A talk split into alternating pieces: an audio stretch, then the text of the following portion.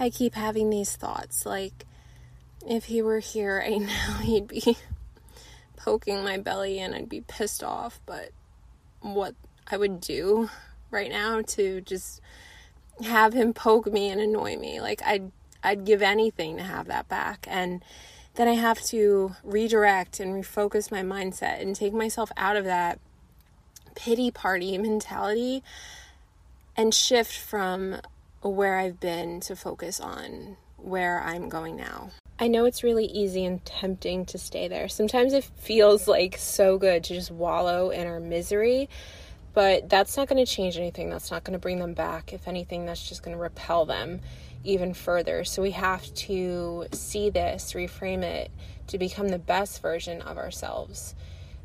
And not for them, not to get them back. Although, if that's what you want, that's great. But to really take this time to nurture and tend to yourself because you can love someone so much, but if they're not willing to love you back, then now's the time to love ourselves, right? So today we're going to do one thing to stop that thought spiral and to make ourselves feel better.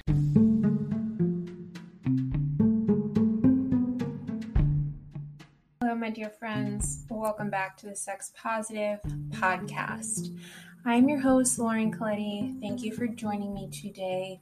If it is your first episode ever listening to, welcome. I'm so happy to have you here.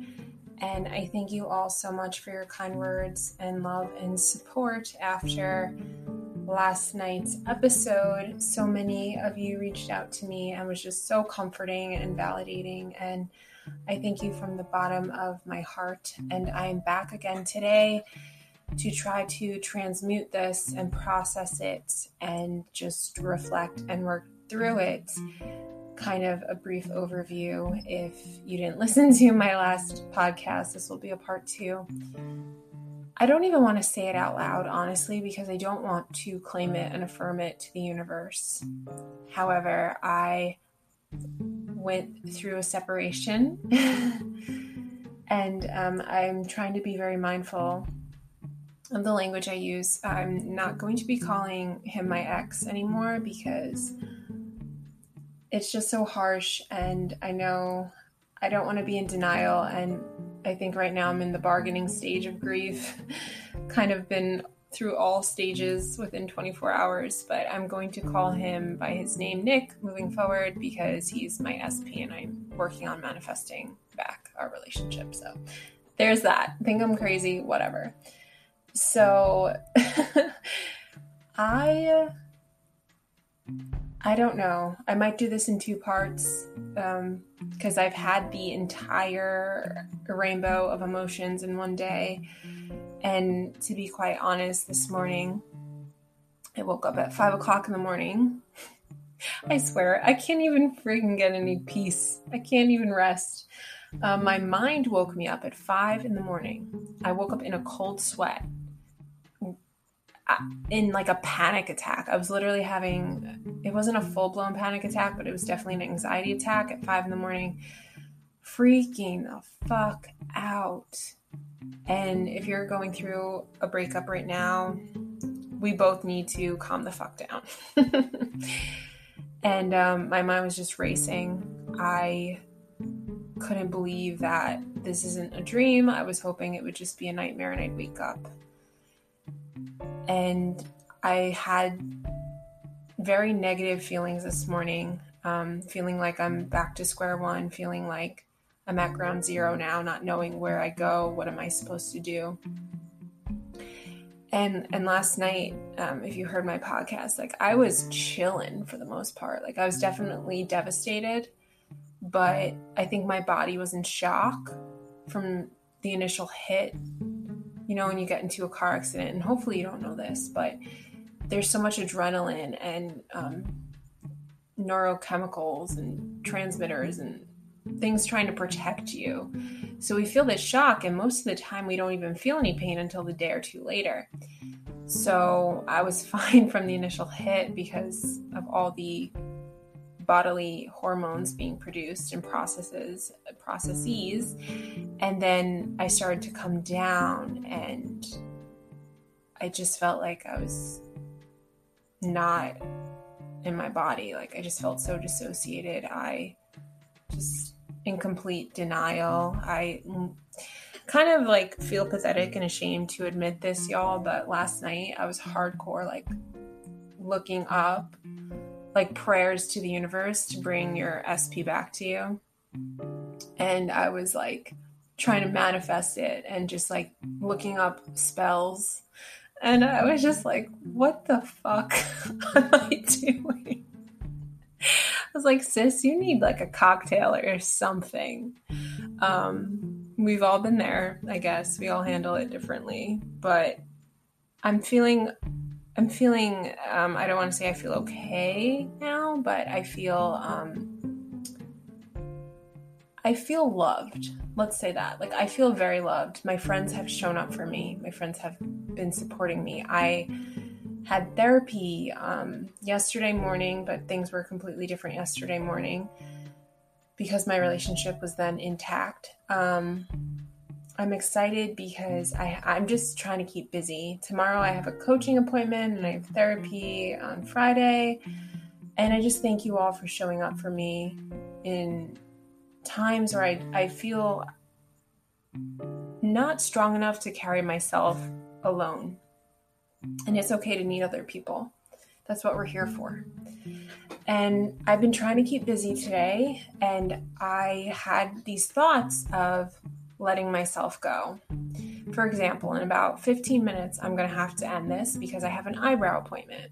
And the thought in my mind was, well, I don't have anyone to look good for anymore, so I'm just not going to go to my eyebrow appointment. I'm going to cancel my nail appointment on Saturday. I'm not going to get my makeup done because I don't have anyone to impress.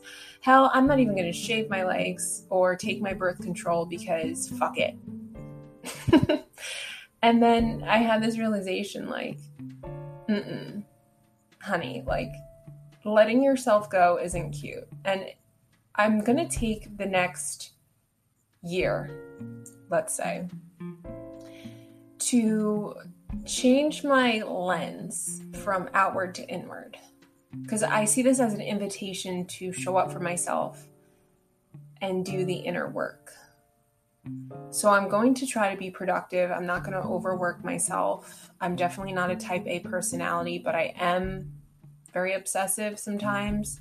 But I don't, I'm, mm-mm. work just like isn't my thing. And I'm not worried about working myself into the ground, but I'm just trying to, I don't want to say get distracted. And I think that's something that a lot of us do, especially um, people in our 20s, is we treat people like they're disposable.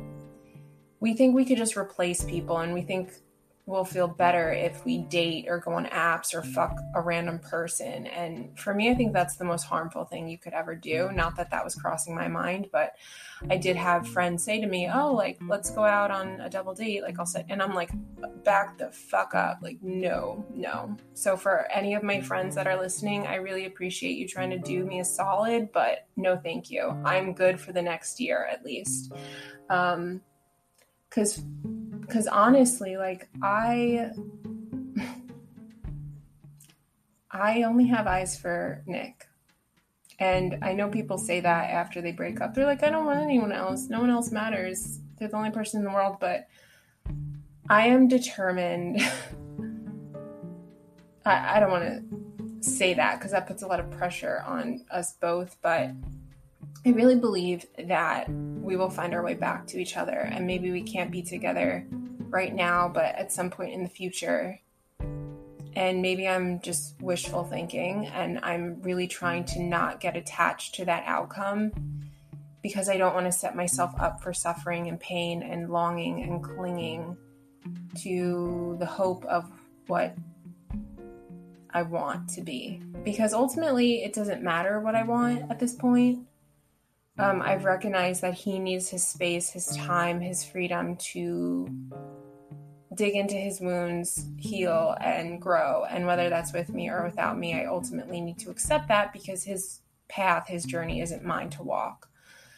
And I think sometimes when we date someone, we kind of see them as our property. And I say that with caution because no one is ever ours. We don't own anyone. We're not entitled to anyone's rights or their body or their autonomy. They're a whole individual, unique person before and after us. And many of us who have codependency or enmeshment patterns, we don't know where someone starts and where we end. Those lines are just just very blurred. And I wanted to read something about the difference between boundaries and walls. Because we hit a wall when boundaries were violated. And I recently started listening to Mark Groves' podcast, and it's been really intriguing for me to hear about these these topics and and healthy conflict and boundaries versus walls. And the quote says boundaries are transparent, walls are opaque. Boundaries enhance love, walls trap love inside and are based on fear. Boundaries are healthy, walls are unhealthy. Boundaries are dynamic and compassionate, and walls are immovable and stubborn. Boundaries represent possibilities, whereas walls represent limitations. Boundaries welcome people inside, walls lock people out. And part of where my relationship got stuck was healthy conflict and the realization that relationships are supposed to have conflict, but many of us avoid conflict. It's terrifying because we fear losing intimacy, connection, trust, but honestly, suppression and avoiding conflict brings just that. Good conflict is a learned skill and you can improve your conflict skills like anything. Um, for me, this is like reading books or just listening to podcasts, going to therapy, watching YouTube um, channels on on training for this, just practicing, right? Because it's easy to know the skills, but then when shit hits the fan, you actually have to put those skills into practice. You have to in- implement what you've learned. And I think for so long in my relationship, Nick was avoiding conflict to keep the peace because he's a peacemaker. But it really prevents us both from being fully present and transparent and makes us ghost in our own relationships. When I had one foot in, one foot out, he was invested. When I was invested, he had one foot in, one foot out. So over time, avoiding conflict just creates um, pain and, and anger and bitterness, content, loneliness in us. And in our partners, we feel confusion, isolation, frustration, disengagement. But good conflict grows intimacy. It's how two or more people exist in a relationship as separate people. And when we don't see people separate from ourselves, we can try to change them or control them and I I wrote this up yesterday, um, this morning actually. I put it on my podcast, essentially saying that um, besides the fact I'm clearly hurting right now, um, I think that our love was was real and beautiful and special to me because I was committed to to trying, and I think um, on some level, we were both committed to love and to truth, and we kind of just got lost along the way. And I think that we both loved each other in a way that we weren't ready for. Because receiving love when you don't feel worthy of it is painful, and you'll just turn it down. You won't be able to let it in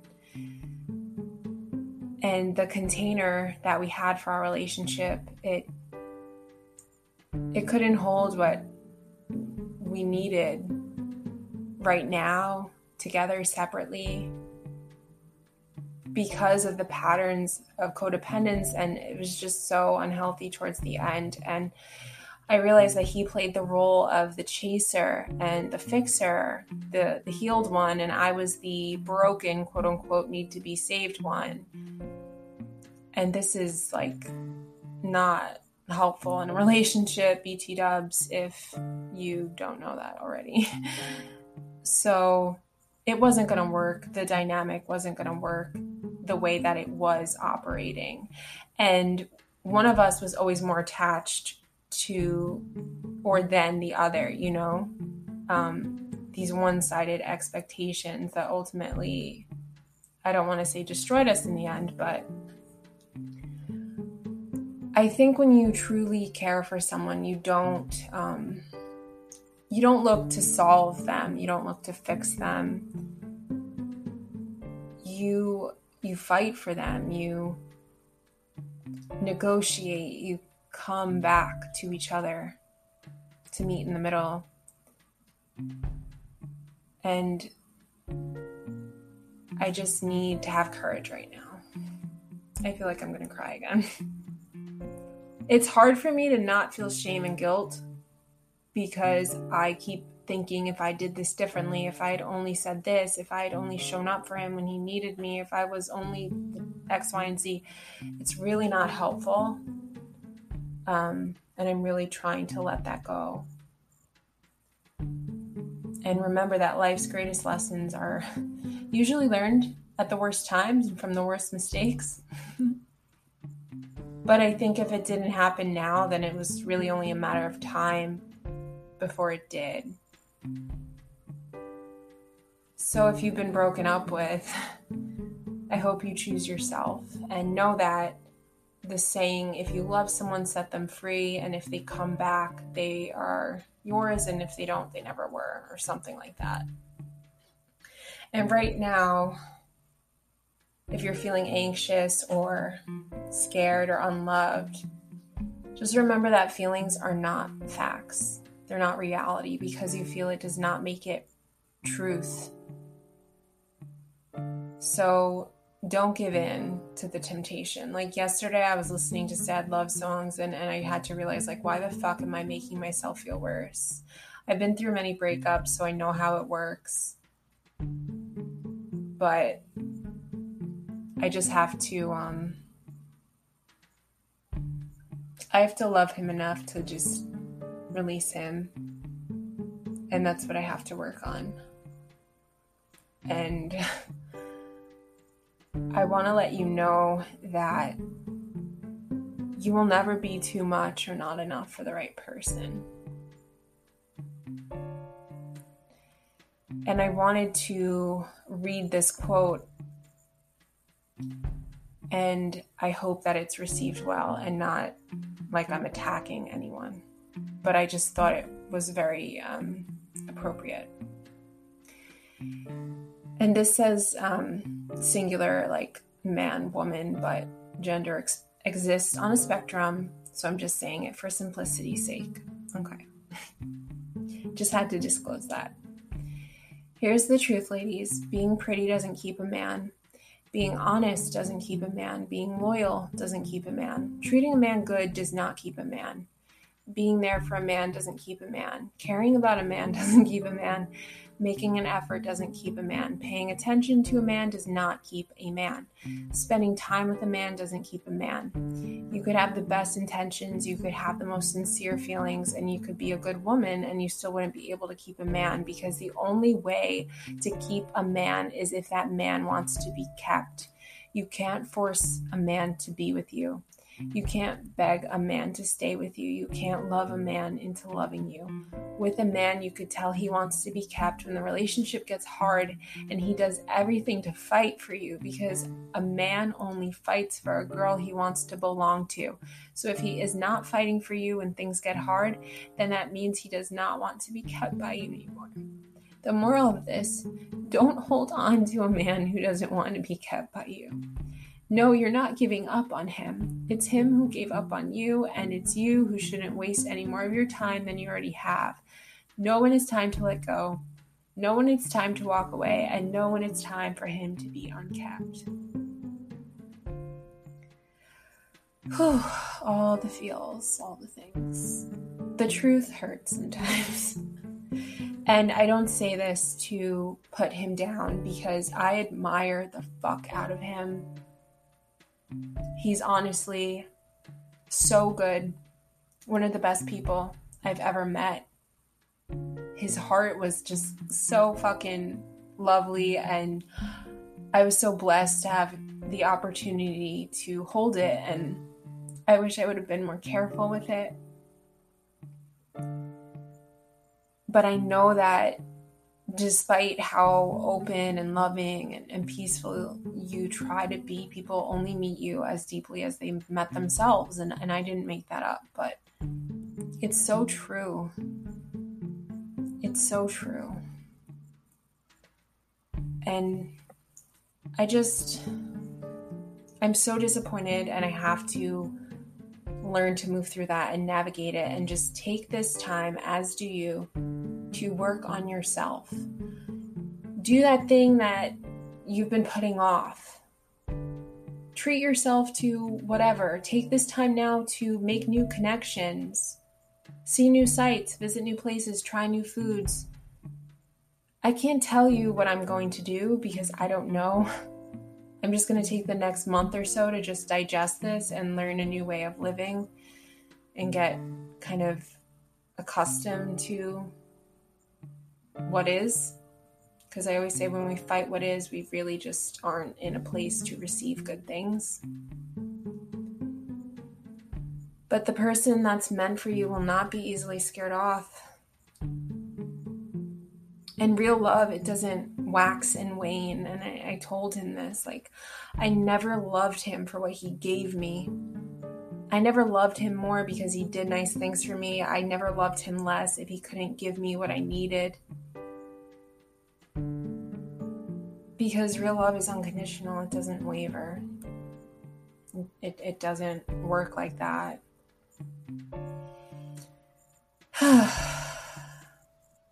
And experience is really the hardest kind of teacher.